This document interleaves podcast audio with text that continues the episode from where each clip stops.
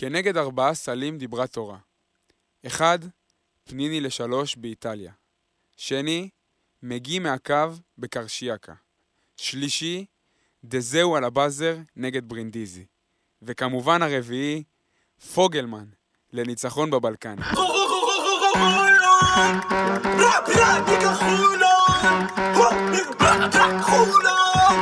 אני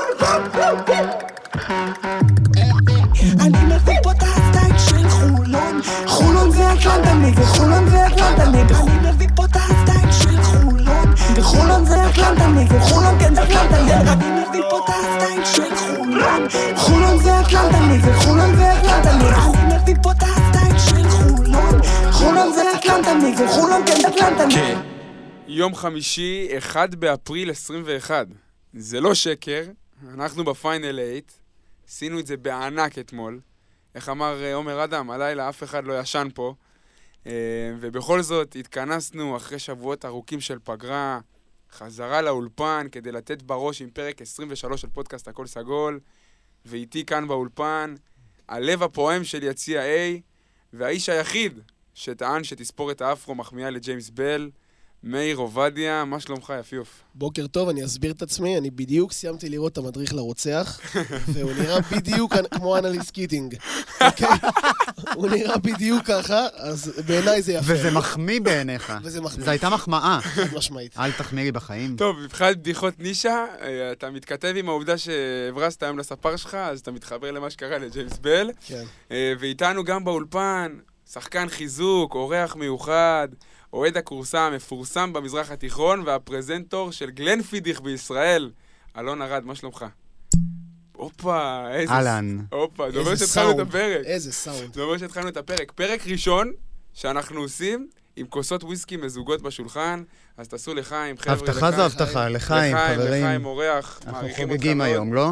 לפני שנשאל את האורח שלנו מה שלמה, וואו. לפני שנשאל את האורח מה שלמה, אני רוצה להגיד רגע משהו קטן טכני.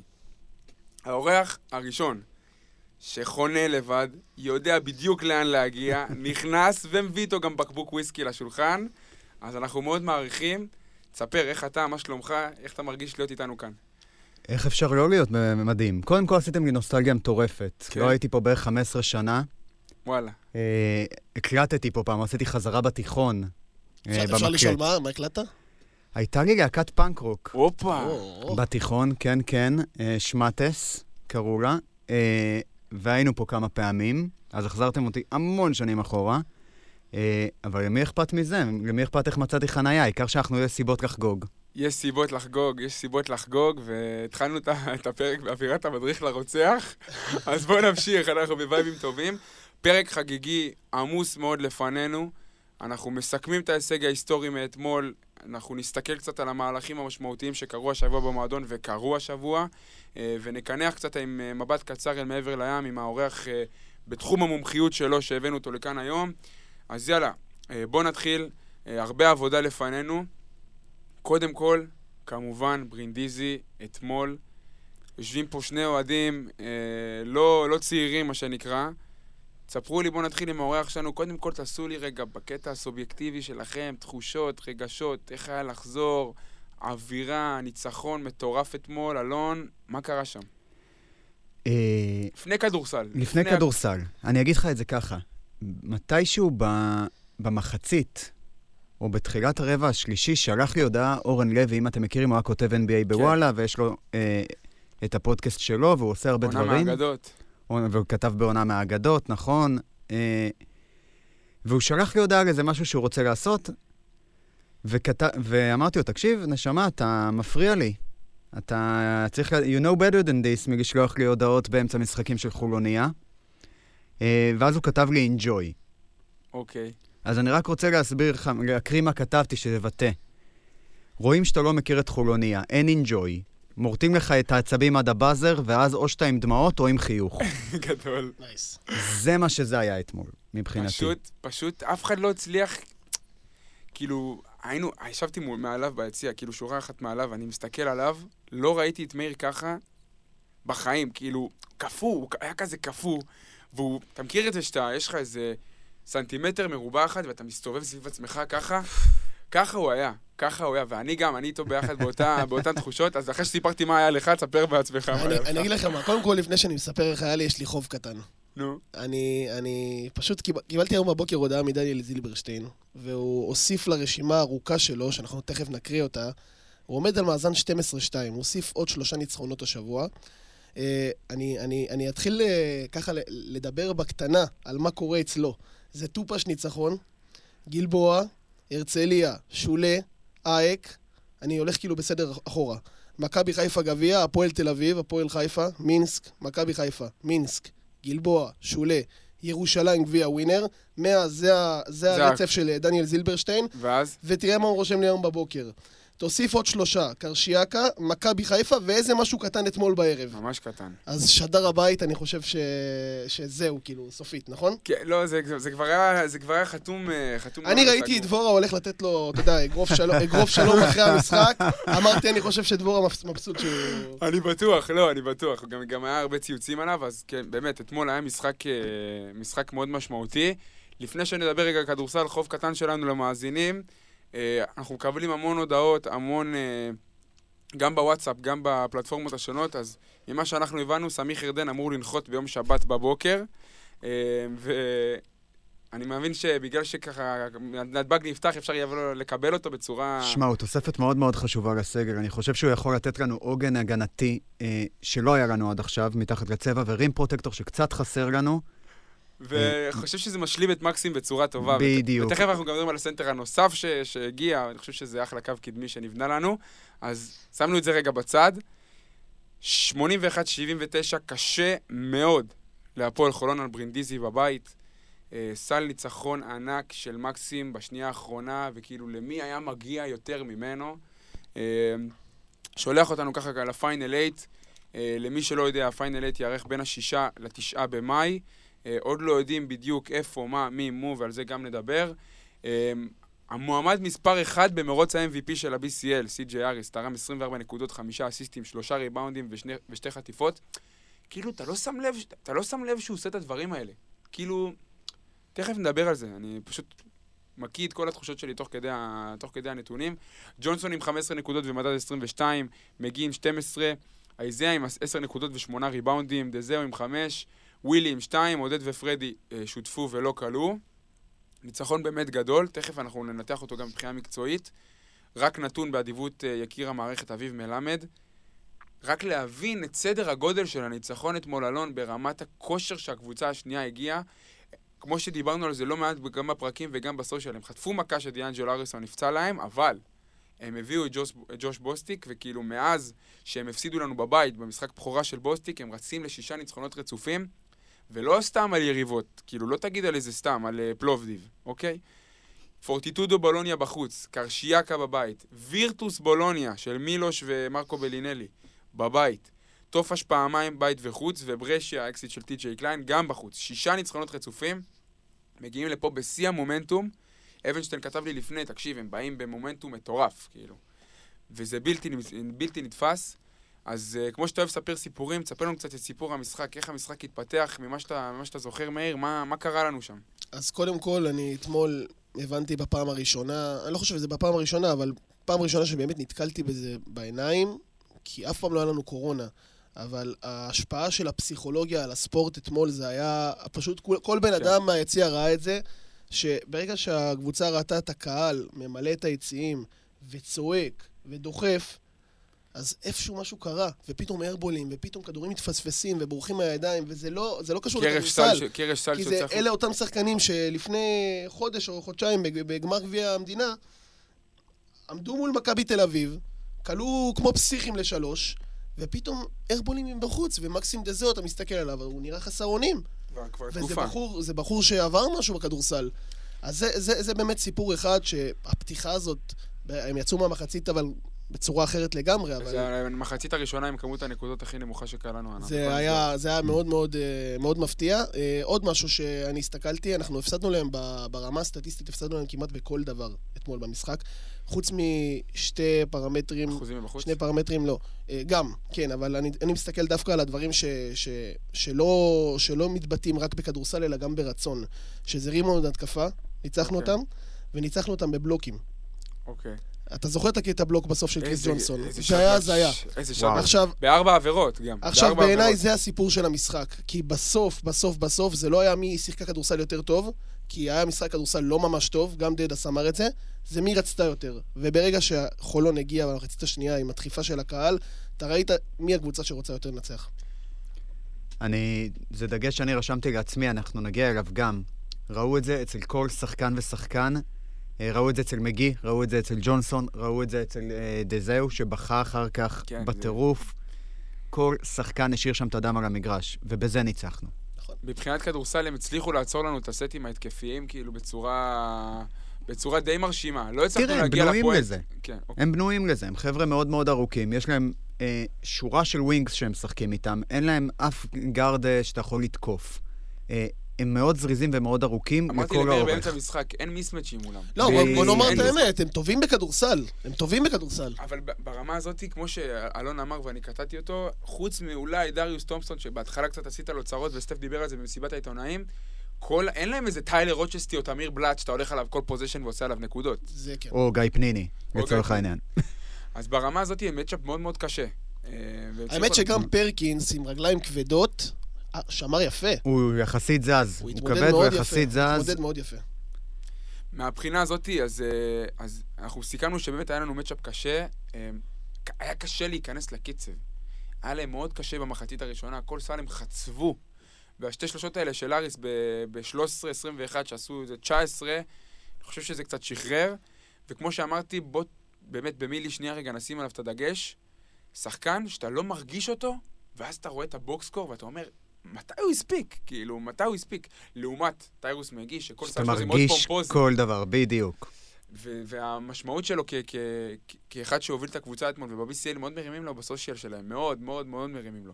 אז uh, זה מבחינת מה שהיה אתמול במשחק, uh, הערכה, כמו שהכי מאפיין את חולון, סל ניצחון, בואו נדבר טיפה על הסל. Uh, עד כמה זה הפתיע אתכם גם הבחירה של פניני ללכת למקס ולא לשלושה מבחוץ? אה, לא הפתיע אותי. לא הפתיע אותי, אני חייב להגיד. זה אחד המהלכים הקלאסיים, ברגע שאתה עומד מתחת לסל ומוציא חוץ, זה האפשרות השנייה, זה 50-50 לשם. או, או מישהו שנכנס מתחת לסל, או מישהו שבורח לשלושה. במצב הזה אתה הולך, אתה יודע, בסוף יש לנו אחוזים, כן, שלושה שווה יותר. נכון, אה, אז באפקטיב פילד גולס, לצורך העניין, היא שווה יותר נקודות. נכון. אבל הסל לא יעזור כלום. שנקלע באחוזים הכי גבוהים בכדורסל, זה לאפ מתחת לטבעת? זו הטבעה. אבל שני, כן, לייף מתחת לטבעת, בדיוק.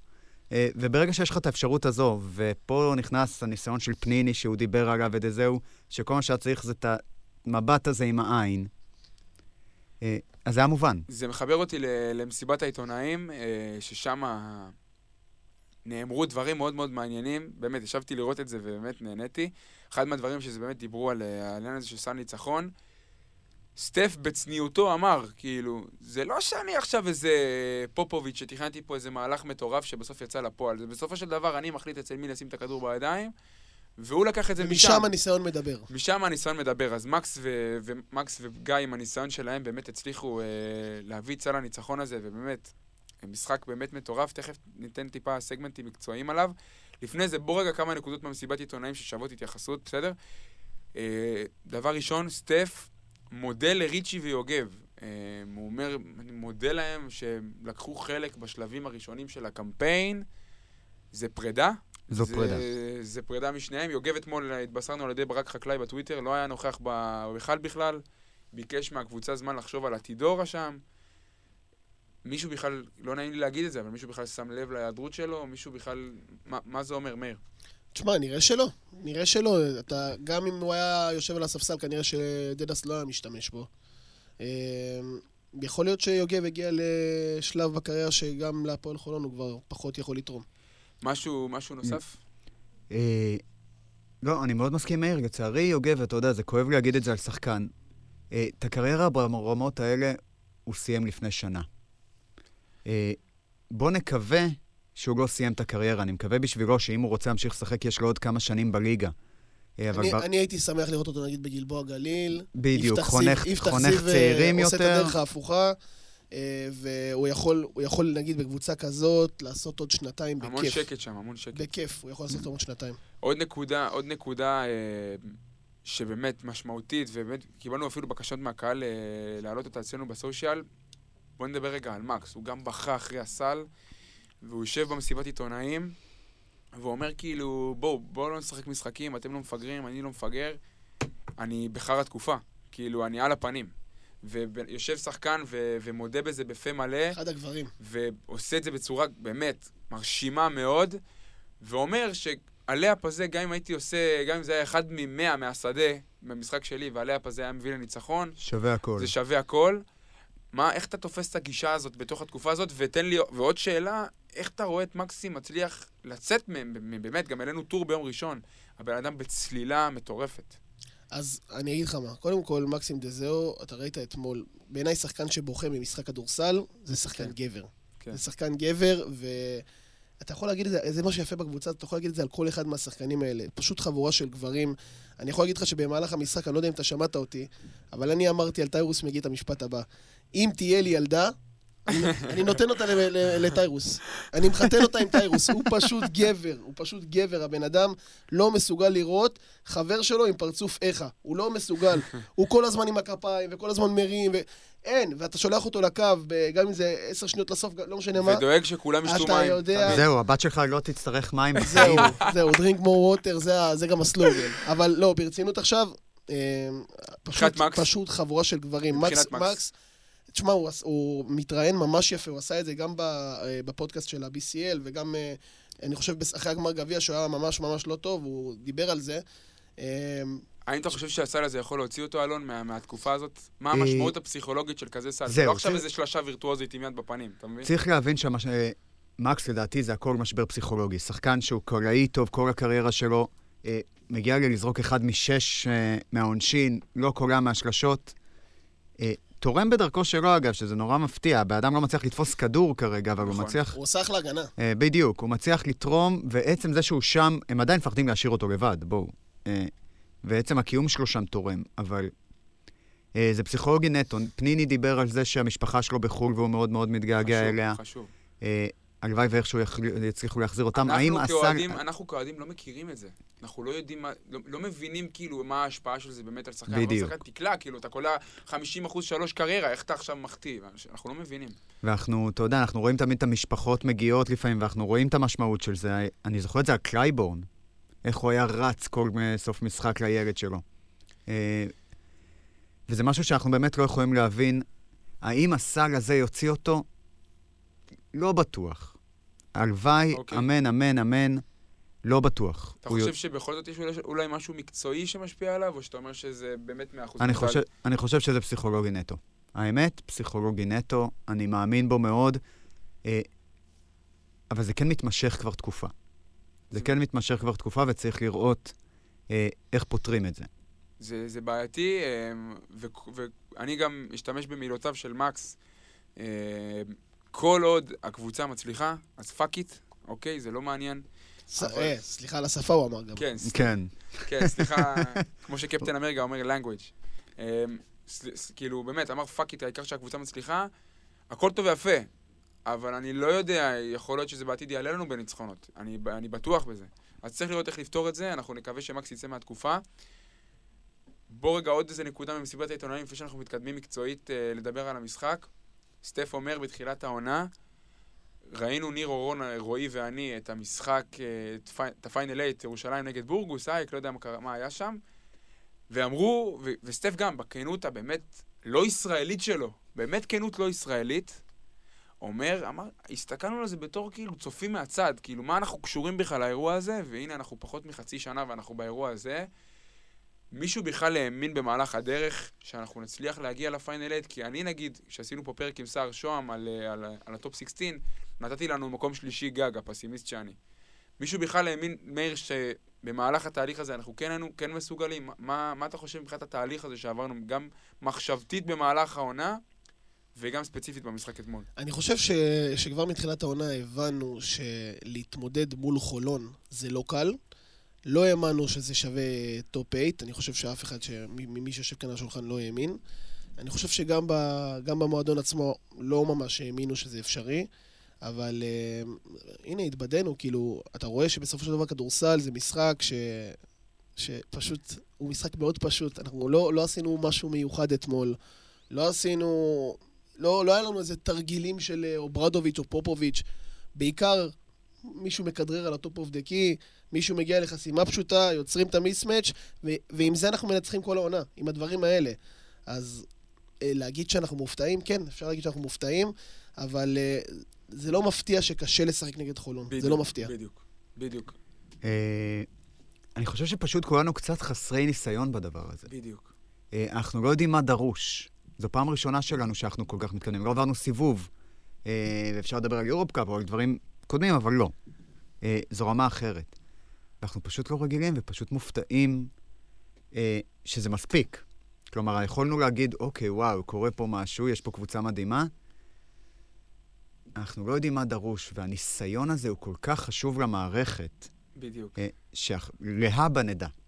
אז עכשיו אנחנו כאילו נהיה סוג של... אה, קצת אה, שועלים יותר ותיקים בעונה הבאה וזה, וזה באמת משמעותי גם ברמת הקהל וגם ברמת ההנהלה. גם ברמת הארגון, שחקנים שרואים קבוצה שעושה טופ 8, רוצים להגיע. גם ככה יש לך שם טוב באירופה מבחינת כן. שחקנים שרוצים להגיע לפה עכשיו על אחת כמה וכמה. אה, בוא נדבר טיפה מקצועית, אורח, אה, נתחיל איתך. יש לך איזה משהו מקצועי שראית מאתמול, ככה, אנחנו אוהבים לדבר טיפה כדורסל פה, משהו שראית אתמול, איזו תובנה שחלחלה לך בעקבות המשחק, אולי תובנה קדימה? תראו, אפשר לדבר על אה, דברים מקצועיים, אולי אתם תעלו נקודות שהן יותר מקצועיות. אה, מבחינתי, אני קודם רוצה לדבר על זה שאמרנו את זה כבר, זה ניצחון שהגיע מהחואבוס לצורך העניין. בדיוק. אה, ופה בכדורסל, אם נשאיר רגע את המקצועיות בצד, אפשר לדבר איך שיתקו את אה, תומפסון בהתחלה וזו. רגע.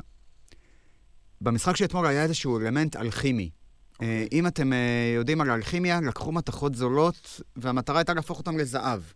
אה, יש קבוצות שלא צריכות את זה, מכבי תל אביב, יש להם את הכסף.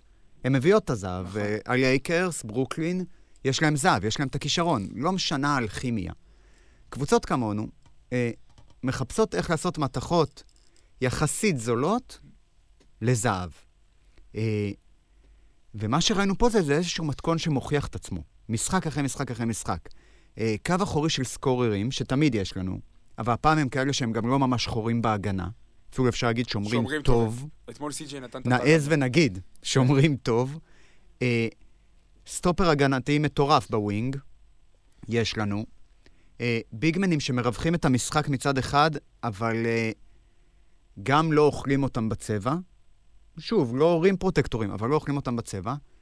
אה, והניסיון של פניני, קיבלת זהב, מצאת פה את המתכון של האלכימיה אה, חיפשו. אה, וזה מבחינתי הניצחון של אתמול, הוא אלכימיה. אה, בדיוק, זה סוג של, מה, אתה אומר, בול פגיעה ב template, בתבנית של הקבוצה שעובדת כל כך טוב? תראה, אני דדס מבין- ניס... אני מבין את האנלוגיה כן, לאלכימיה. דד- אבל- דדס ניסה, ניסה לבשל משהו, יש לו שיטה שהוא מאמין בה. אה, והוא הביא שחקנים שהוא מאמין בהם. ראינו איך זה עובד, וזה משהו מאוד מאוד חשוב, שברגע שדזהו הגיעו, וזה התפקיד שלו, והוא יכול באמת להעמיד כל הזמן חמישה אנשים מסביב לצבע, אה, זה פשוט, בסוף בסוף זה יעבוד. בסופו של ש- דבר אין איזה דרך אחרת. בדיוק, וגם אם מחצית לא קראת, הכל בסדר, זה, י... זה יעבוד, כי השיטה עובדת, המתכון עובד, אה, וזה הזהב שאנחנו מוצאים, וזה מה שכל כך הרבה קבוצות מחפשות. אה, אם אתה רוצה לזקק את זה לנקודה מקצועית אחת, לנגיעה אחת, אני אשים את הדגש על האסרטיביות והאגרסיביות שהוא מגיע בהגנה. וואו, אה, אוקיי. שם אני אשים את זה, כי זה לא ה-obvious. הוא, הוא סקורר אה, שיודע לעשות הגנה, אבל הוא סקורר קודם כל. ואם ראיתם אותו בהערכה, היו שם שני ריבאונדים של הגנה שהוא לקח, הוא השחקן הכי נמוך אני חושב. שהוא מנטר הכי גבוה הוא בקבוצה. לקח על בדיוק. פרקינס, הוא לקח על פרקינס שניים. מדהימים, שהצילו אותנו, וסחט עבירת תוקף מתומפסון. בשלושה מהלכים כמעט רודפים.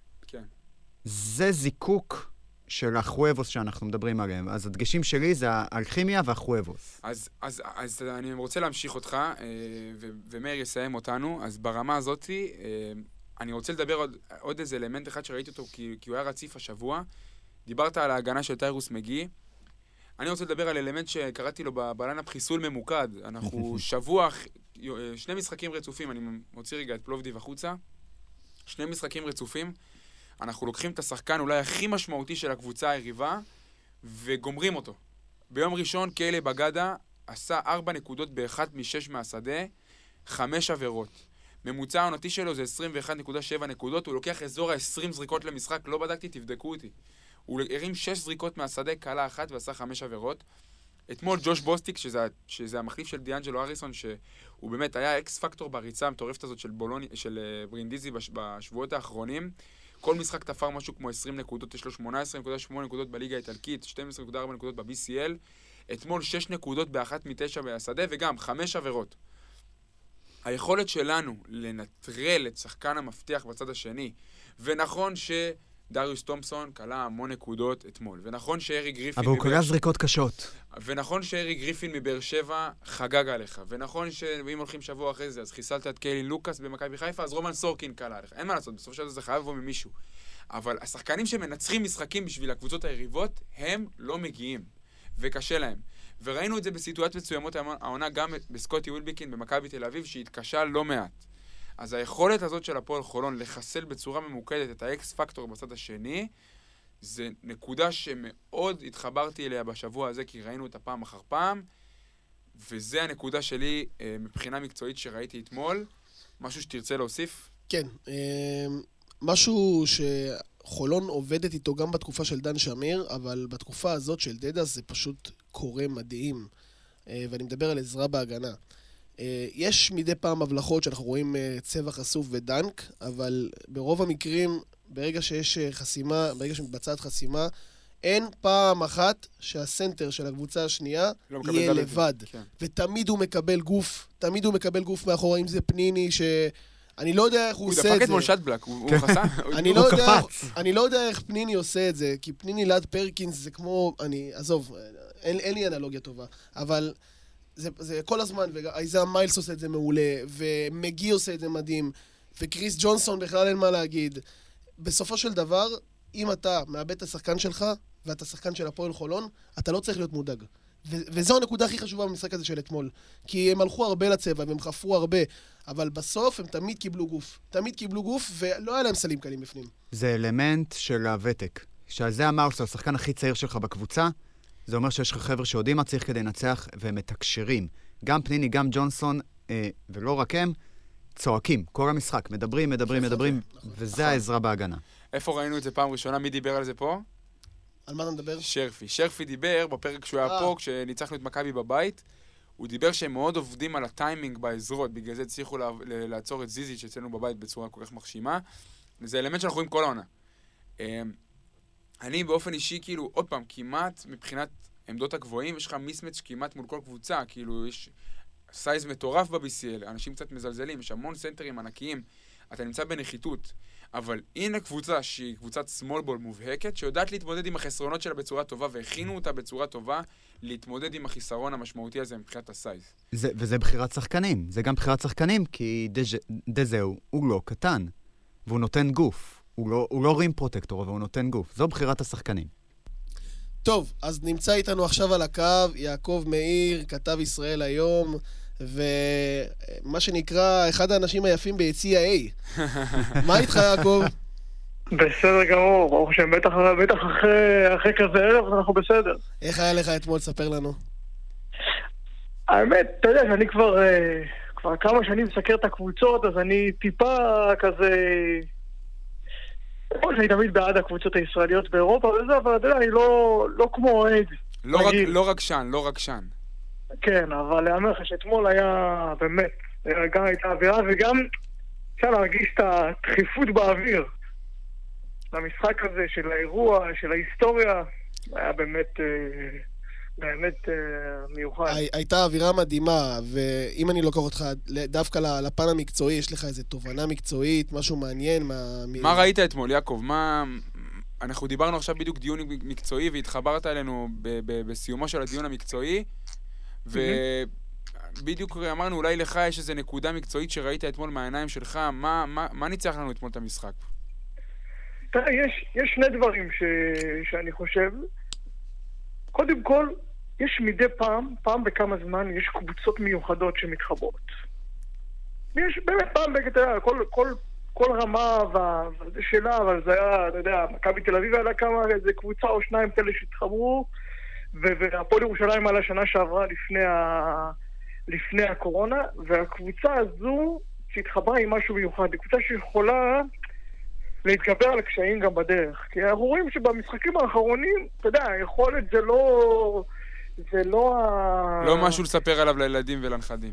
בדיוק, אבל האופי, גם לחזור עם זה בטורקיה, ואם זה באר שבע, ולבוא ולחזור מאתמול כמובן, לחזור עם פיגור, ולחזור מ... אתה יודע, מ-20 דקות לא טובות, היה באמת, ה-20 דקות במחצית השנייה היו, היו רעות. ולבוא, לבוא ופתאום להעלות את הרמה ולעשות, ויש לך פתאום כמה שחקנים שיכולים לעשות את המהלכים המכריעים, ואת ה... זה, זה אני חושב שזה מה, ש...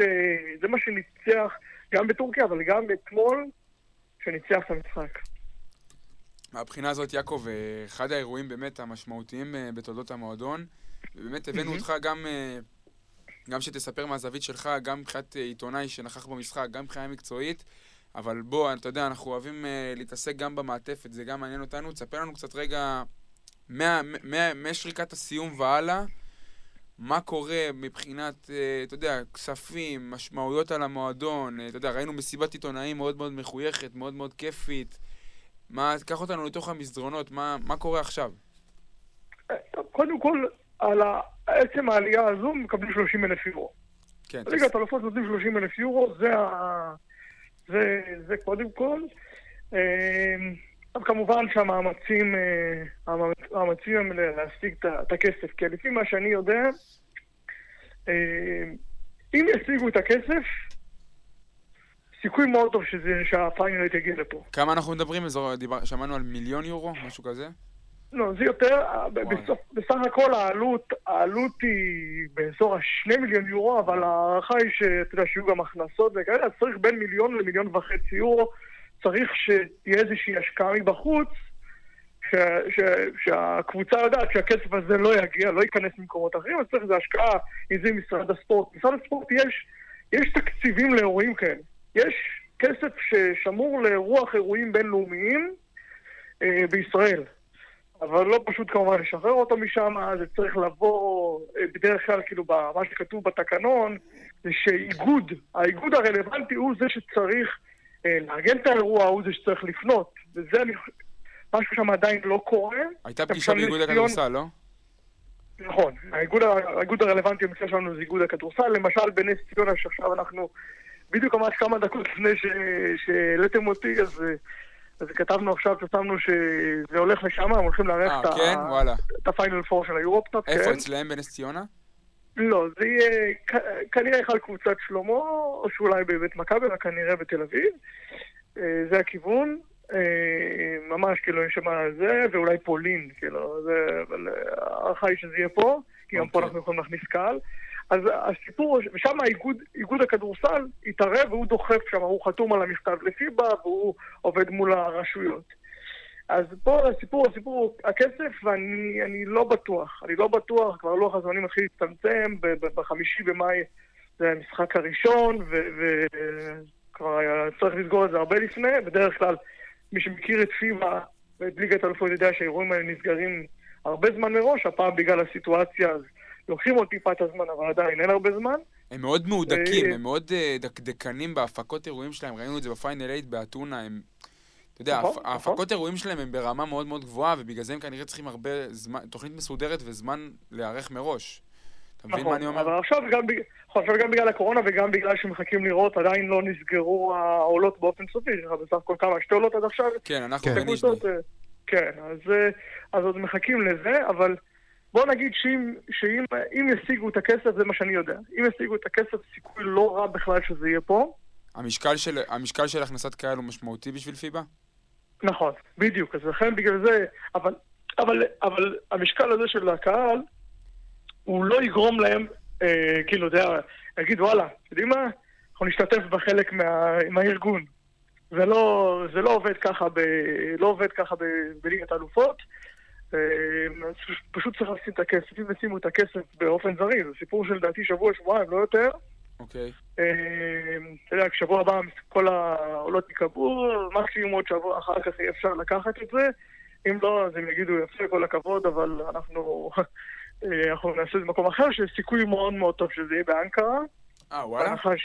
כן, אם טורק טלקום אה, מנצחת שבוע הבא את שטרסבורג, ועולה, יש סיכוי מאוד טוב שהיא תארח את ה... וואו. ואנחנו, ופה... יא- זה יעד קשה מאוד לאוהדים, זה יעד קשה להגיע אליו. כאילו, לא אני נעים. בכלל לא יודע אם יהיה. אפשר. אני בכלל לא, ב- אה, בינתיים לא יהיה בטורקיה אין קהל. לא לא יהיה קהל אז בכלל. אה, כן, צריך לראות איך זה לעיתונאים.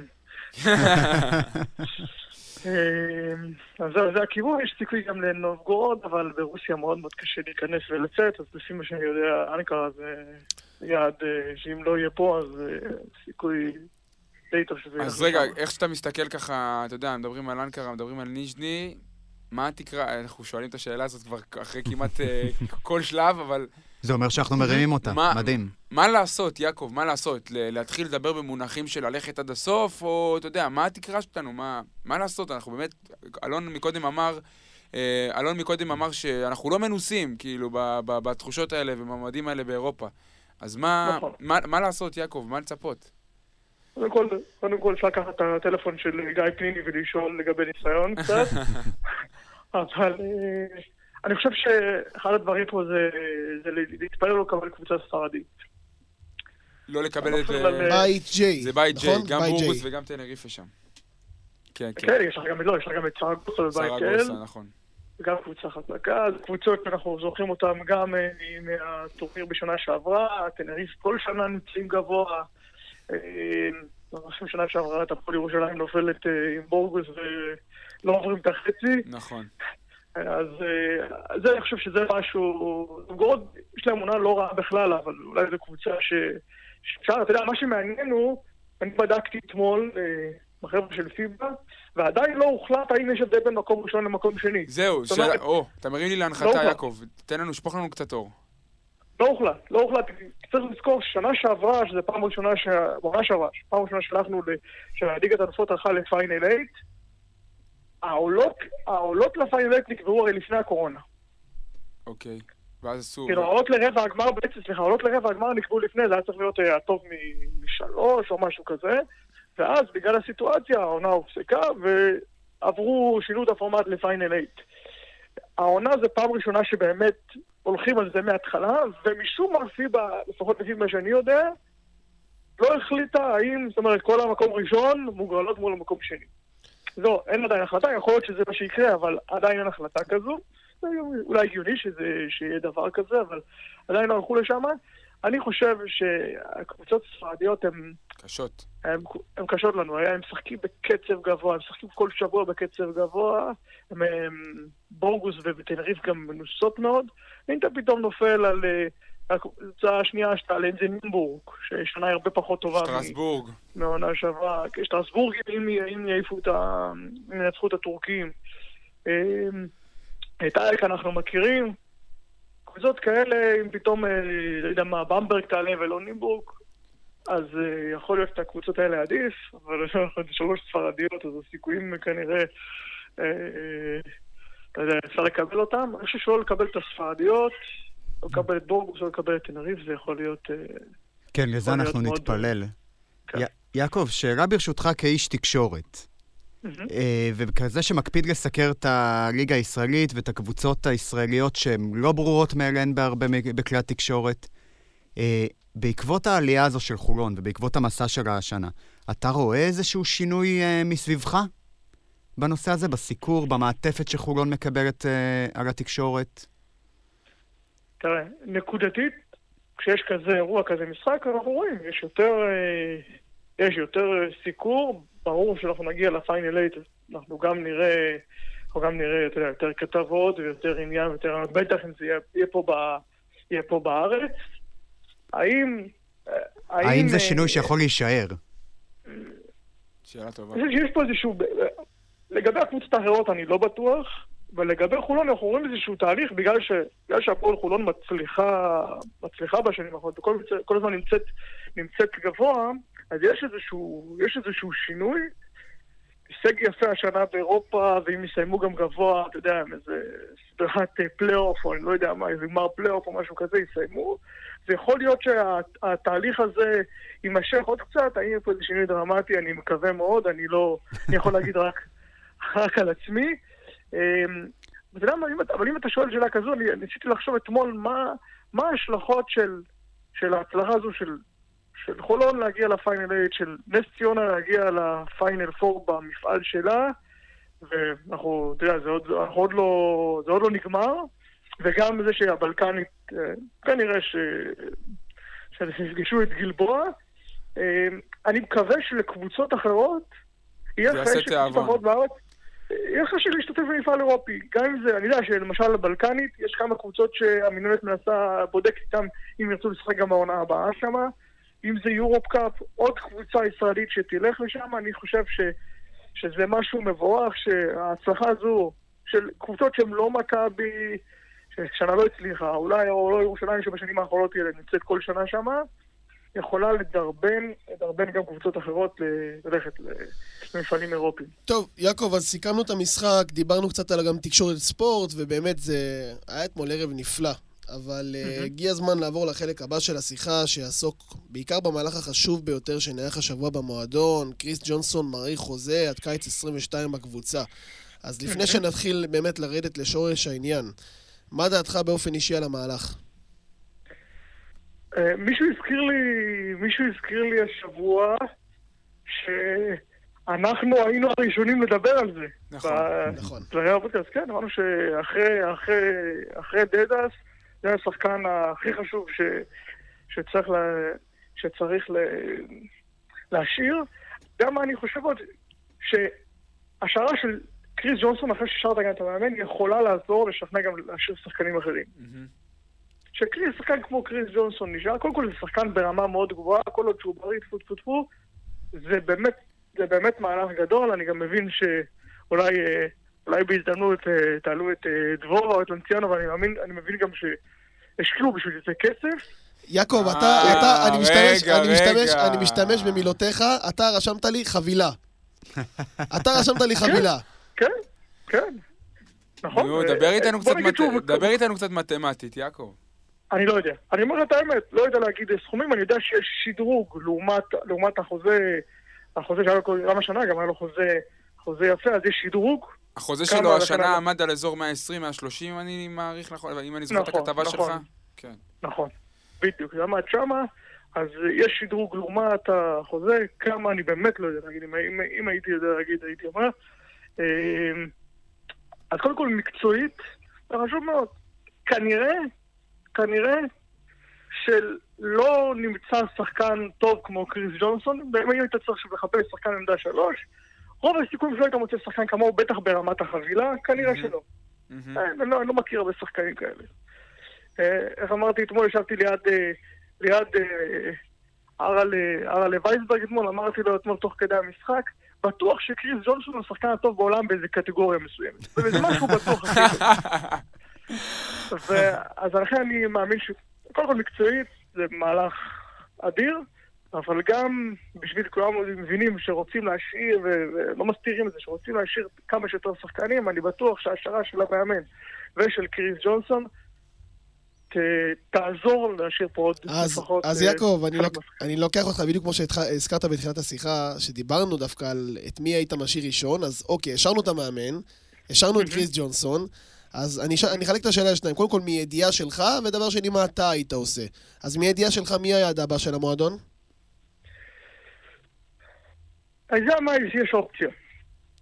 על לי שיש אופציה, ולדעתי זה שחקן שגם סטף מאוד מאוד אוהב אותו. אה, אז אני, אני מאמין שזה שחקן שאני לא יודע אם זה יהיה הבא או אחרי זה, אבל זה שחקן שרוצים לה, להשאיר. ומבחינתך מבחינתך זה השחקן גם אה, מבחינת הדעה המקצועית שלך? תראה, הוא מתאים מאוד, אה, הוא מתאים מאוד לשיטת המשחק, וגבוה שקולע ככה. הוא גם, הוא גם, הוא חושב שהוא עשה איזשהו שיפור הגנתי. נכון. בתחילת העונה זה היה באמת, אה, לא שמר על כלום, עכשיו הוא שומר יותר טוב. אה, אז אני חושב שאין אין סיבה. בטח אם הקבוצה, המבנה יישאר אה, כמו שהוא, הקבוצה תישאר פחות או יותר כמובן עם השינויים, שפתאום יהיה איזה שחקן ש... ש... שלא יוכל, אה, שלא לא ימשיך אם זה יודע, בגלל הצעות או בגלל דברים כאלה, אבל אם הקבוצה פחות או יותר תישאר כמו שהיא, כמו מיילס זה, זה מתאים. אה, סי.ג'יי האריס זה שחקן ברמה גבוהה מאוד, באמת.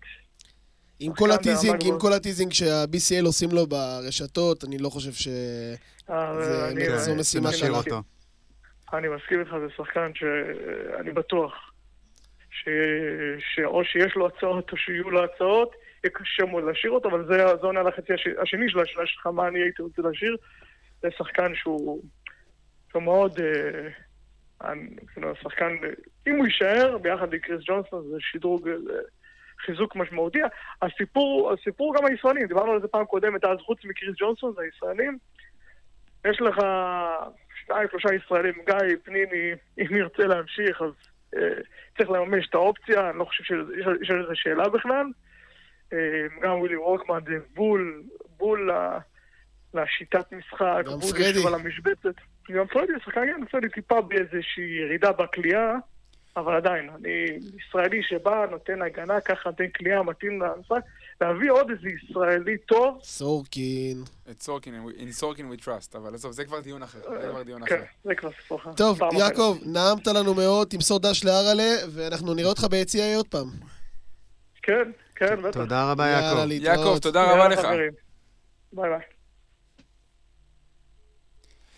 אה, בוא בוא נמשיך את השאלה של יעקב אה, עם האורח שלנו, אלון. אה, קריס נשאר, מי הבא בתור שאתה הולך עליו? זה אולי נוגד את האינטואיציה שאתה אומר, אני רוצה להשאיר את הגארדים הבכירים שלי, או את מגי או את סי.ג'יי האריס, אבל אני באמת הייתי הולך על מיילס אודז'ה. אה, שנכון, קודם כל הם יהיו יותר זולים, שזה כבר התחלה. מקסים זה שחקן. שלדעתי יש את הכי הרבה סיכוי להשאיר. נכון, חד משמעית, אבל אני אגיד יותר מזה. אה, עד כמה שטיירוס מגי וסי.ג'יי אריס הם באמת השחקנים החשובים במובן של הקליעה והכל, יש כמוהם בשוק. בדיוק. אה, אנחנו נדבר על זה אולי קצת בסגמנט הבא, שאמרנו ניגע אולי קצת במכללות. אה, אבל תחשוב על העונות הקודמות. סקוררים בקו אחורי זה המוצר הכי נפוץ. תחשוב על מרקוס פוסטר, וסקוטי ריינולדס, ומני אריס, וקליף, וטו. לא חסרים לנו. תמיד יש מישהו שיספק לך את הנקודות בקו האחורי. לא כולם מגינים טובים כמוהם, אבל על זה עוד אפשר לחפות עם קו אחורי טוב. אה, אה, עם קו קדמי טוב, סליחה. ולכן אה, הירידה באיכות שם היא לא עצומה. אם אתה מאבד שחקן שגם יכול להתמודד קצת בצבע, אה, שגם, כמו שיעקב אמר, מיילס עשה שיפור בזה, וגם קולע 50 אחוז. ממדים מהשלוש, משהו לא נורמלי, אה, וזה כל כך חשוב לשיטה של דדס, שזה משהו פה מאוד מאוד קריטי, זה חשוב למה שדדס מאמין בו. אה, אז הם הופכים להיות יותר חשובים אה, מהסקוררים שלך במובן אין לי מה הזה. להוסיף על הניתוח הזה, זה בדיוק מה שאני אמרתי גם מתחילת העונה. אני מאוד אוהב את, טיירוס מגי, אני סימנתי אותו כשחקן הנוסף שצריך ללכת עליו, כי אני חושב שהוא כן, אה, אני מסכים בגדול עם הניתוח שלך, אלון, שגארדים סקוררים יש כמו חול בשוק. אני חושב שהוא באמת נמצא בטופ מבחינת ההגנה שלו, אבל הניתוח, הניתוח הזה באמת מדויק. יש לך משהו מת, מת, מתחכם להוסיף? אין לי משהו מתחכם להוסיף, אני, אם הייתי, אם הכוח היה בידיי, ועוד פעם, זה גם היה ריאלי, אז כמובן שסי.ג'י אריס, אני מתחבר מאוד ליעקב, אה, אבל ברמה, ש- ברמה הריאלית, אפילו אין מה לדבר על זה. ברמה הריאלית, אז אולי באמת איזה מיילס, זה יכול להיות, זה יכולה להיות אחלה אופציה אה, להמשיך איתו. בעיניי, בשבועות האחרונים הוא מתקדם גם ברמה האישית, ברמה ההגנתית, פחות פאולים שטותיים. אתמול הוא הגיע וסיים את המשחק, אחרי הערכה. הישג, הישג. אה, אז לא, לא, אה, ברצינות, איזיה מיילס, בעיניי זו, זו החתמה נהדרת לעונה הבאה. טוב, בואו נירגע קצת מהשבוע הבאמת מטורף הזה שקרה. דיברנו המון על ברינדיזי, דיברנו על, דיברנו על קריס ועל המשמעויות של ההחתמה הזאתי. אה, בואו נדבר טיפה אקטואליה, לא היינו פה שלושה שבועות. הניצחון על באר שבע, אני באמת רוצה פחות להתייחס אליו, אה, כי פשוט הוא ניצחון ליגה, אנחנו במקום הרביעי במאזן 11-6. אה, צמרת מאוד מאוד צמודה, יש את שתי האקס פקטורים החדשים, גלבוע והפועל אילת, הפועל ירושלים מתרסקת למקום החמישי, מכבי יציבה. עזבו שנייה את הליגה. בואו נדבר על המשחק הכיפי של השבוע, המשחק בבלקנית, עם אה, מנצחים את פלובדיב בהערכה 97-95. לא נדבר על המשחק עצמו, באמת. אה, זה לא, זה, זה לא באמת האישיו. שתי נקודות מעניינות שאנחנו רוצים לעשות אה, ולדבר על המשחק. קודם כל, הפציעה של ניב משגב, שבועיים שלושה בחוץ, לא פציעה רצינית. אבל אנחנו בעומס משחקים באמת מטורף, אלון. אתה מסקר באופן קבוע את הליגה הטובה בעולם. לוז שלא מבייש את, אה, את סן אנטוניו. כאילו, ממש. אני באמת לא, באמת לא מגזים. האם הבלקנית כרגע עושה לנו יותר נזק מתועלת לדעתך, והאם יש משהו לעשות עם זה? אה, כרגע יש מצב, אבל היא שיר- היא שירתה מטרה, ואי אפשר לקחת את זה ממנה. אה, בוא תסתכל עליה לצורך העניין כמו דזהו, בסדר? כשהוא הגיע הוא שינה את, ה... את כל העונה שלך. עכשיו יש לו חודש רע, אתה לא זורק אותו, נכון? הוא חשוב לך. אה, אותו דבר הבלקנית, היא שירתה מטרה, היא אפשרה לנו להמשיך לשחק כשאי אפשר היה, נכון. צריך לסיים אותה, אנחנו מסיימים אותה בו, עם ההרכב החמישי, אם טל זך מקבל דקות בכיף. אה, מה, נראה לי צדק נאמן רק לא קיבל, לא, פוגלמן הוא קיבל, כולם גם קיבלו. קיבל. קיבל. סל ניצחון לאופק פוגלמן. נכון. ובאמת היה כיף. אה, אז כן, ברור שהיא קצת מיותרת לך כרגע. היא תקוע לך קצת כמו עצם בגרון. אבל זה שלבי הסיום של אה, מפעל שעשה את שלו ושירת אותנו ברגעים חשובים. ואתה חושב שמבחינה... אפילו מבחינה ערכית, אתה אומר, כאילו, אפילו מבחינה מוסרית, אנחנו סוג של חייבים להם איזה חוב. יש פה משהו. יש פה משהו לגמרי, וגם. אתה יודע מה, יאללה, אז נותנים דקות לצעירים. הייתי מוותר על הטיסות, אה, שעוד יהיו, אני מניח. כן. אבל uh, בסדר, אז הצעירים מקבלים דקות, הכל בסדר, כל עוד לא שוחקים שחקנים, הכל בסדר. ונקודה משמעותית של המשחק, אה, שהיא באמת מחברת אותנו גם לסגמנט האחרון, אנחנו מאוד אוהבים לנתח פה רכש. לא היינו פה בערך שבועיים, שבועיים וחצי, ובזמן הזה אה, הפועל חולון מחתימה אה, ארבע וחצי, חמש, לא יודע מה הוא, ארבע, ארבע. חמש. הוא בליגה או- שלנו, חמש. ארבע, חמש, כן. גבוה חדש, נייט ססטינה כמובן. אה, בבלקנית, לא מפעל שהוא אינדיקציה למשהו, אבל 23 נקודות ב-5 מ-9 ל-2, 3 מ-8 ל-3. חלק מההחמצות, אה, חלק מההחטאות לשלוש היו מסמרות שיער, אבל בסופו של דבר סיים עם אחוזים סבירים. שישה ריבאונדים, שני אסיסטים, שלוש חטיפות. מה ראיתם על, אה, מה ראיתם על נייט במשחק הזה? מה אנחנו יכולים ללמוד עליו ספציפית במשחק הזה מקצועית? מאיר? אז קודם כל, איך שדדס... מי הוא? מי זה נייט? קודם? כל, איך שדדס אוהב להגיד, big guy. הבחור גדול, יש לו גוף, יש לו size. עדיין אתה רואה שהוא הוא רוקי, ואתה רואה, רואה את זה על הרבה דברים במשחק שלו, הוא לומד והוא ניזון מהרבה דברים תוך כדי תנועה. אה, הרבה פעמים הוא רצה לקבל את הכדור בתוך הצבע, בפוסט-אפ, ולא מצאו ולא ממש מצאו אותו, אבל אתה כן רואה שמתי שהוא לבד על השלוש, הוא בכלל לא מהסס, הוא מרים את הזריקה, יש לו אה, זריקה מהירה. יש לו זריקה מאוד מהירה. סתיו, אה, שלא נמצא כאן איתנו היום, אה, סיפר לנו שבאחד המשחקים ב G League הבן אדם מרים משהו כמו 14 זריקות לשלוש או 12, כן, כן, תקן כן. אותי אם אני טועה. דדס רואה את זה ומתאהב. אה, אז דדס, עושה כן. ימינה בטינדר. אז- תשמעו, גם בחור נאה ססטינה, אפשר. להגיד את זה. לא, אז כן, אז קודם כל, אז כמו שאמרנו, 2.06, מתאים לליגה, אה, אגרסיבי, אגרסיבי, גם בסיומות שלו לטבעת, אני צייצתי בטוויטר אחרי זה, שהוא מדורג מקום ראשון בכל הזמנים בליגה הבלקנית בחגיגות אחרי dunk. בליגה הבלקנית. אז, אה, אז הבחור, הוא אגרסיבי, אלון, יש לך משהו להוסיף? אני רק הייתי מוסיף לאגרסיבי גם אסרטיבי ואקטיבי. כלומר, כל האיבים שלהם, הוא הכל. לא, לא, נכון, הוא, הוא מעודד. תשמע, יש דברים שהם לא רק כדורסל. אתה רואה אותו יורד להגנה, צועק. let's go, let's go, הדברים בסדר, הקטנים משחק האלה. ראשון, מה, זה הוא לא יהיה- קשור. הדברים, גם הפעילות שלו זה. באינסטגרם. גם הפעילות שלו באינסטגרם. אתה, אני יודע שאתה סטוקר לא קטן, רועי, ואתה ברגע ששחקן רק אה, פוזה לכיוון חולון, אתה כבר עושה לו פולו, שולח לו DM, הכל. אבל, כבר הוצאתי את החתולה של איזיה מיינס לטיול, לא. אבל לא, הוא גם, פעיל, הוא גם פעיל באינסטגרם, והוא מבסוט, והוא מפרגן, והוא התחבר עם כל החבר'ה, ונראה שקיבלו אותו גם יפה, הזרים היו מאוד מבסוטים על, על הדנק שלו, כאילו, הרימו לו ממש. יש דברים במשחק שלו, ותכף אנחנו נתקדם, אלון יספר לנו קצת על העבר שלו ועל מה קרה שם, אבל יש דברים במשחק שלו שמעבר למה שמקסים יכול לתת, כאילו הוא מגוון לי קצת את, את מקסים באלמנטים מסוימים, או שהם אותו שחקן פשוט. אתה מבין מה אני שואל? אולי מבחינת האתלטיות שלו, הוא יותר אתלט ממקסים. הוא יותר הוא יכול להיות אתלט. rim protector אפילו. הוא יותר אתלט, גם הרגליים שלו הרבה יותר קלילות משל אה, מקסים. האמת ש, שאם אתה מסתכל על מקסים ועל ססטינה ביחד, זה נראה כמו אבא ובן כזה. זה נראה כאילו, הנה חבר'ה, אני סיימתי פה, אבל הנה, זה ה... קבלו אותו. כוס וחצי וויסקי והפודקאסט הזה נהיה שכונה, אה? לא, לא, לא, אבל... אה, אני חייב להגיד שאני, כש, כשלא שתיתי בבוקר עדיין, כתבתי שהוא יכול להיות הבן החורג של מיילס וטי.ג'יי קליין, שאם הם היו עושים ילד, זה מה שהוא היה. יוצא. אתה זוכר מה אמרתי לך על טי.ג'יי קליין ועל ססטינה? לא. אמרתי לך שססטינה זה הוא טי.ג'יי קליין הרבה יותר אגרסיבי. הרבה כן, יותר אגרסיבי. ומוסר פחות טוב, אבל הוא- עדיין מוסר טוב. למה? הוא יודע להוריד כדור לרצפה. זה משהו. שלא אמרנו. גם יש לו משחק פוסט, דרך אגב, לא רע, שחבל שלא מצאו אותו. חידה, חידה, כמה פעמים אה, ססטינה אה, ביצע בליגה הבלקנית, במשחקו היחיד והבודד, הטיית קליעה- והורדת כדרור. אני ספרתי. כן, ספרת? תן מספר. שש פעמים. שש פעמים. שש פעמים הטיית קליעה והוריד כדור לרצפה. זו סטטיסטיקה מתקדמת, זו, רבותיי. זו באמת סטטיסטיקה מתקדמת. עכשיו, תראה, הבחור גם מגיע מקנטקי, זה לא שהוא מגיע מ- מריצ'מונד אה, כמו טי.ג'יי קליין, זה, זה, זה כבר משהו אחר, כאילו, אתה יודע, וזה באמת גם הנישה של אלון, אני, אני פשוט אסתום.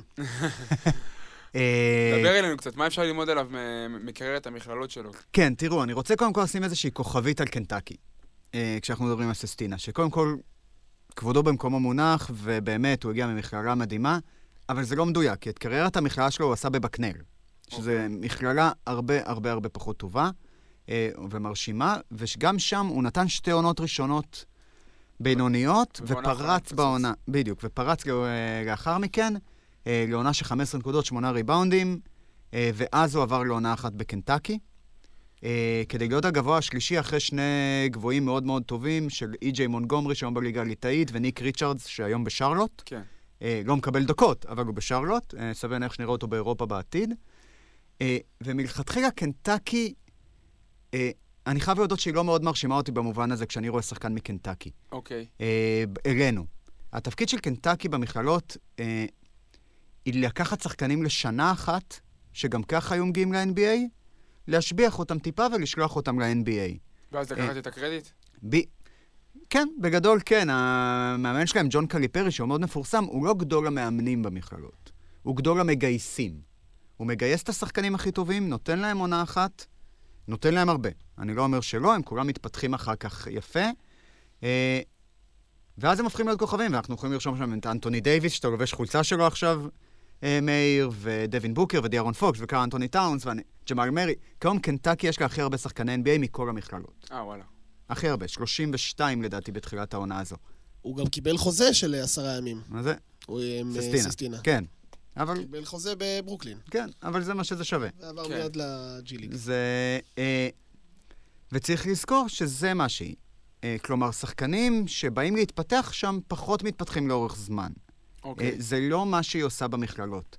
אה, ולכן השם הזה הוא מאוד מאוד מרשים, אבל אה, הוא לא מרשים כמו וילנובה של סקוטי ריינולדס לצורך העניין, או איווה סטייט אפילו, שהייתה אירוס מגי וויל קלייבורן, שזה שמות של מכללות שמייצרות שחקנים עם יסודות, שאתה מגיע- מגיעים אליך לאירופה אחר כך, ואתה יודע שיש לך שחקן. אז איך, מה אני יכול ללמוד מקריירת המכללות של נייט על... אני אוסיף משהו. אוקיי. אה, אה, הוא דיבר עכשיו, אה, אלון, על זה שהוא היה סנטר שלישי, או פורט שלישי בקבוצה. הגבוה השלישי, כן. הגבוה השלישי, אה, ובכל זאת, כמעט שש נקודות למשחק, וארבעה ריבאונדים, והוא שיחק בסך הכל, שזה לא הרבה, 28 משחקים. אז הוא כן יודע להשפיע על המשחק. אם, חד משמעית. אם הוא- אפשר ללמוד את זה, הוא כן יודע להשפיע על המשחק. הוא היה עולה לד... לרוב שני. כלומר, הוא לא היה השחקן השישי, הוא היה השחקן השביעי בקבוצה, שזה הרבה, וזו הייתה קבוצה טובה מאוד, זו הייתה קבוצה מצוינת. אה, ומה שאתה יכול ללמוד זה שהוא יודע גם להיות, והוא היה בבקנל אה, go to guy, בעונה שלו, האחרונה שלו בבקנל, והפך להיות role, role player בקנטקי, ו role player שמאוד מאוד סמכו עליו.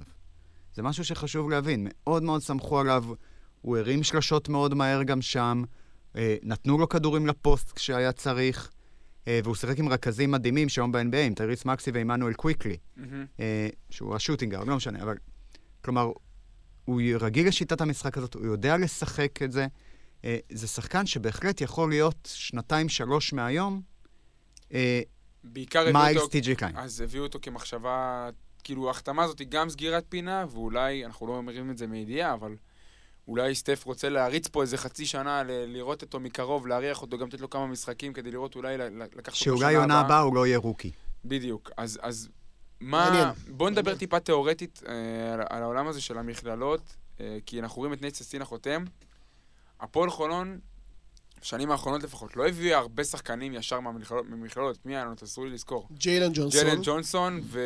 ו... אה, זה מי שאני אה, זכרתי. אה, מרקוס פוסטר, הוא עשה הוא סיבוב. בלבנון לו ודרום דרום קוריאה, אבל. הוא הגיע ישר מה... מקרייטון. זאת אומרת, הוא לא- הוא לא עשה קבוצה בכירה לפני ה... כן. אבל הוא לא, אבל לא, לא, להגיד שהוא לא הגיע ישר. זה לא העונה הראשונה שלו בחו"ל. ג'לן ג'ונסון היה קלאסי, הרגע יצא מהמכללות. אז, בואו נדבר רגע על המודל הזה, כי אני באופן אה, כללי דיברתי מתחילת העונה, אלון, והדבר שהכי אהבתי בבנייה של הקבוצה, אה, קראתי לזה, לא הביאו אה, זבל ג'י ליג ולא הביאו זבל מכללות. האם אתה מסכים עם הגישה שלי? האם אתה אומר לי, תשמע, אתה מגזים, אפשר למצוא דברים, אפשר להביא מציאות? הסיכון גדול על הסיכוי, או ההפך, מבחינת מועדון בסדר גודל של הפועל חולון, האם אנחנו צריכים ללכת למודל הזה של להביא רוקיז צעירים ממכללות, גם כי זה כלכלי יותר אה, משתלם, כי זה הרבה יותר זול, אבל מה, מה, מה ה input שלך בעניין? שמע, קודם כל אני מסכים איתך חד משמעית, אבל אנחנו לא אנשים עם הארנק. בדיוק. וזה צריך להגיד. האידיאל, חד משמעית, להביא שחקנים מוכחים. שחקנים, אתה יודע מה, גם אם לא מאוד מוכחים, שאתה מאמין שאתה יכול לעשות להם את הצעד הבא. אה, רוקיז יהיו רוקיז, לא משנה מה. אה, אם זו העונה הראשונה שלהם כמקצוענים, ואם זו העונה הראשונה שלהם מארצות הברית, זה רוקיז, באותה מידה. אה, קח את זה כמלאכי ריצ'רדסון לצורך העניין. היה פה בהלם. היה פה בהלם תרבות. אה, קרי בלקשיר שביקש טיימאוט. בדיוק. לא חסרים כאלה, כן, זה, זה בעצם שחקן שהוא רוקי הוא רוקי, אה, ואני מרגיש שהתבגרנו מזה. זה משהו ששווה להשאיר, אה, זה היה נכון לפני שלוש עונות. היום אנחנו כבר לא שם, אנחנו לא רוצים להיות שם, אנחנו יכולים להיות המועדון השני של שחקן באירופה. אנחנו בהחלט יכולים להיות כמו אצל מרקוס פוסטר, שראינו שהוא טוב, אה, לפחות לדרום קוריאה, הוא חי בחו"ל, אנחנו מאמינים שאנחנו יכולים לעשות אותו. by the way, גם אה, סיסטינה חי בחו"ל. הוא ביקר אה, לא מעט בברית המועצות לפני, לפני שהגיע לחולון. אה, נכון, הוא היה ב... לא נכון. רק, לא רק. כולם חושבים שזה רק ניז'ני. נו. הוא היה גם באוקראינה, בקייב בסקט. אה, באמת? אבל לא שיחק. כן, הוא הוא לא לא שיחק. שיחק באף אחת מהקבוצות האלה, הוא לא, בדיוק. הוא לא הספיק לעשות אפילו דקת משחק אחת, אבל אתה מחבר אותי נקודה, רוי אומר, זבל ג'י ליג, וזבל מכללות, והוא שאל אותך אם הוא מגזים. אז קודם כל התשובה היא שרוי תמיד מגזים. לא משנה מה הוא אומר, הוא תמיד מגזים. כי אני מסתכל כן על הליגה, וכשאתה מביא גבוה אתלט, זה בדרך כלל עובד. השנה, ג'וש ניבו. ג'וש ניבו. וקרי בלקשיר. איפה ג'וש ניבו? באלבמה, בטקסס. אני כמעט בטוח בזה. אה, ובלקשיר הגיע מפ- מפלורידה. ואתה רואה שזה שחקנים ש... שאפשר לעבוד איתם בליגה הזאת. כאילו, הם אחלה, אחלה, אחלה שחקנים. ג'וש ניבו, לפי הפרסומים של אה, ערוץ הספורט, קיבל כבר הצעה לשנתיים 700 אלף דולר ממכבי. עוד פעם, אז, אה, אז עוד פעם, ברמת הסיכון או הסיכוי, אה, אז תחשוב כמה גבוהים איבדת בשנים האחרונות ככה. שהגיעו אליך צעירים יחסית מהמכללות. נכון. איבדת הרבה. זה לא, בסיכון סיכוי זה לא שווה את זה. עדיף לך אוקיי. להביא את המוכחים. אה, ברור שיהיו מציאות, ברור. אה. אבל, אבל בשוק של הגבוהים, דווקא, ש... אם אני... כמה גבוהים הפועל באר שבע הביאה, ג'יימי בנקס וכל מיני כאלה שנפלו איתם. אם אני בכוונה כן נשאר על, ה, על הנושא של הגבוהים, אז השוק של הגבוהים, וגם היו פה, היו פה חבר'ה ש, שמבינים דבר או שניים יותר מאיתנו, זה שוק שהוא הרבה יותר יקר מהשוק של הגארדים. וכשיש לך אופציה להביא שחקן, לצורך העניין, כמו שדיברנו, כמו ג'וש ניבו, או כמו קרי בלקשיר, או כמו נייט ססטינה, להביא אותם בכסף שהוא קטן משמעותית משחקנים כמו, אה, אם אני הולך ב... ב- אפילו מקסים. אה, בריימו או תומאס, שזה, שזה בוא נגיד לך, בוא נגיד לך סטנדרט, אה, לפחות בליגת האלופות של פיבה, אז, אז יכול להיות שלפעמים ההימור הזה כן משתלם, ואתה יכול להביא גארד בכסף שנשאר לך, גארד שיכול לנצח משחקים. תראה, ברור שזה תלוי בהרכב ותלוי מי השחקן וכמה אתה מאמין בו. כ- כתוואי, לא הייתי רוצה שהקבוצה תישאר במקום הזה. זה לא התוואי שהייתי רוצה שהיא תיקח. אם יש מישהו, אתה יודע, המאמן תמיד יודע יותר מאיתנו, בוא. כאילו. אה, אבל זה לא התוואי, אתה מבין מה אני מתכוון? בדיוק. אז אה, מה, מה... קח אותנו קצת לליגת המכללות, גם תקשר אותנו קצת לחולון באספקט הזה. אנחנו לא סתם אה, דיברנו ככה גם בק- בקטע של סטטינה, וזה מתחבר לנו למרץ' מדנס שקורה עכשיו. קורה בדיוק ברגעים אלה. תן לנו קצת אה, דיון קצר, מה, מה קורה שם, מה אנחנו יכולים ללמוד, ומישהו שאפשר לשלוף משם, לא איך יודע. אומרים בפודקאסט אה. עושים פוליטיקה? בואו נתחיל מבראשית. זהו, בואו נתחיל עם בראשית. מה זה לעזאזל מרץ' מדנס? אה, בגדול, בארצות הברית הרי יש מן הסתם אלפי אוניברסיטאות ומכללות. אלפי. והן מחולקות על ידי ה-NCAA, שזה הגוף שמרכז את כל הספורט, לשלושה division ים, שלושה, שלוש קטגוריות שונות. אה, כשאנחנו מסתכלים בעיקר על division 1, זו הקטגוריה הגדולה, יש בה אה, היום 357 מכללות. מה, זה לא. ליגה ראשונה, ליגה שנייה, ליגה שלישית? לא, כן, אבל לא, לא יורדות קבוצות. כלומר, אה, אם אתה גרוע בעונה מסוימת, אתה לא בסכנת ירידה או משהו, זה קבוע. לפעמים קבוצה עוברת שלב, אני מניח שזה עניין של תקציבים, אה, ומה היא מוכנה להשקיע. אה, הספורט האמריקאי. הספורט האמריקאי, אין יורדות, אין עולות. אה, והקבוצות האלה מתחלקות ל-32 בתים, אה, שנקראים קרונפרנסים, ברובם על פי אזור, אבל לא בדיוק. אה, יותר נחשבים, פחות נחשבים. רוב השחקנים שאנחנו מכירים בארץ הגיעו משם, מה-D1, מה-Division 1. כשאנחנו אומרים ליגת המכללות, אנחנו מדברים על זה. אוקיי. אה, כל הזרים שאנחנו מכירים הגיעו משם. אולי נתנו עונה אחת ב division 2 לפעמים, הגיעו משם, כמו קורי וולדן, נגיד, נתן, ואחר. די היה ב-D2. זה- זהו, המתאזרחים מגיעים מה-D3 בדרך וה-D2 הרבה פעמים, כי אין להם מקום ב-D1. אה, אבל ככה זה מגיע. אה, והקבוצות האלה ב conference ים משחקות, יש טורניר, מגיעות אה, לטורניר של ה conference, הזוכה עולה לטורניר המכללות ל March Madness, ושאר הקבוצות, שזה 36 קבוצות, נקבעות על ידי ועדה. תחשבו איזה פסיכי זה מבחינת אה, כדורסל אירופאי, שוועדה קובעת מי יהיה בטורניר ומי לא. אה, וזה טורניר של נוקאוט. כל יום אה, שאתה משחק, או שניצחת או שאתה הולך הביתה. וזה מה שקוראים לו March Madness. ניצחת, נשארת. הפסדת, הלכת הביתה, אה, ואז זה גורם להמון הפתעות, הרבה דברים, אה, וכל יום הוא קריטי. אה, כרגע אנחנו לפני ה Final 4, שהולך להיות בשבת, ואז הגמר בשני. ארבע קבוצות עלו, יוסטון, ביילור, גונזאגה, שהן שלוש נחשבות, יוסטון, ביילור, גונזאגה, ושכחתי אחת עכשיו, אוקיי. לא קריטי. ברמת הזה, יש כאילו, לא יודע, ישראלים, גם קבוצות, גם סקאוטים שהם על זה, כאילו? כמה- כמה ה scouting על זה? כל ו- הזמן, כל הזמן, צריך לדעת כל הזמן. כל השחקנים שם מכירים. כשדדאס אומר לך, אני עוקב אחרי ססטינה אה, שנים, הוא לא משקר. זה בדיוק הקבוצות שעוקבים אחריהם, רואים אחריהם כל הזמן. כשמציעים לך שחקן, אתה כבר מכיר אותו. אה, כל ארצות הברית עוקבת על זה, כל עולם הכדורסל עוקב אחרי הטורניר הזה ולפניו. אה, ואצלנו שיחקו כמה אגדות כאלה. דבר אלינו. צריך לזכור. אה, שתי אגדות NCAA, שתי אגדות March Madness היו אצלנו. אחד סקוטי ריינולדס, וילנובה? ווילנובה, סקוטי ריינולדס, אה, בעונה השלישית שלו בווילנובה. אה, הוביל הוא אותה, עשה ארבע שנים, סקוטי ריינולדס? הוא שיחק ארבע שנים, הוא הוביל אותה בעונה השלישית לפיינל 4, נתן שם תצוגה מטורפת, זה היה די הפתעה, אה, הם לא דורגו מאוד נמוך, אה, אבל בסך הכל זו הייתה הפתעה מטורפת. הוא אלוהים שם, לא? אה, חצי, כי מאז היו עוד הרבה. אה, מאז היו עוד כמה, והם גם זכו באליפות מאז, והוא הפסיד בחצי הגמר.